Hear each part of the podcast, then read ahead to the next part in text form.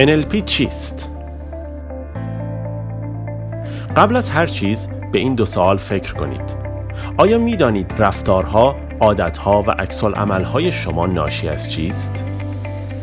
آیا می دانید چرا تغییر عادتها مشکل است؟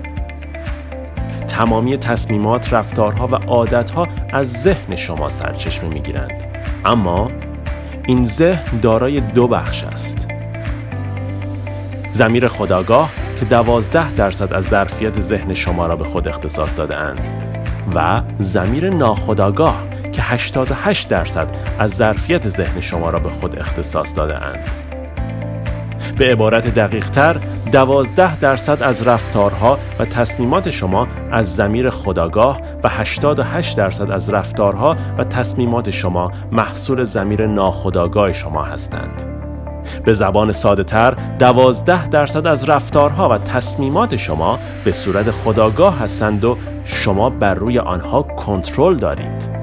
اما 88 درصد از رفتارها و تصمیمات شما به صورت ناخودآگاه هستند و شما در حالت عادی کنترلی بر روی آنها ندارید این موضوع اهمیت بسیار زیاد زمیر ناخودآگاه را نشان می دهد.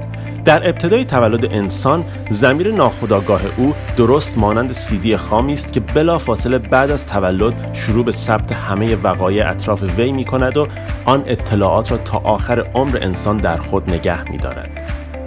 اما موضوع جالبتر می شود اگر بدانید 80 درصد از زمیر ناخودآگاه شما که شامل باورها، اعتقادات و تمام اجزای کلیدی شخصیت شماست از زمان تولد تا سن 8 سالگی ثبت شده است و این بدین معنی است که شخصیت امروز ما شامل خصوصیات رفتاری برگرفته از آموزه های دوران کودکی ماست. یعنی دقیقا زمانی که ما هیچ انتخابی برای دریافت یا عدم دریافت داده ها به مغز خود را نداشتیم.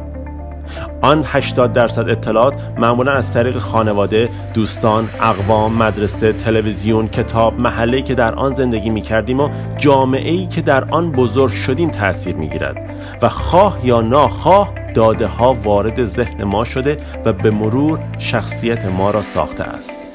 لازم به ذکر است که اعتقادات و تعصبات امروز ما نیز ناشی از همین موضوع است.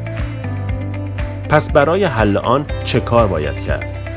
آن هم با توجه به اینکه نمی‌توان داده های ثبت شده در زمیر ناخودآگاه را پاک کرد خبر خوبی برایتان داریم این دقیقا همان کاری است که NLP برایتان انجام می دهد. NLP تکنیک هایی را به شما آموزش می دهد که از طریق آنها می توانید به زمیر ناخودآگاه خود دسترسی پیدا کنید و آن را برنامه ریزی مجدد کنید. رادیو NLP اینجاست تا این راه حل ها را در اختیار شما قرار دهد.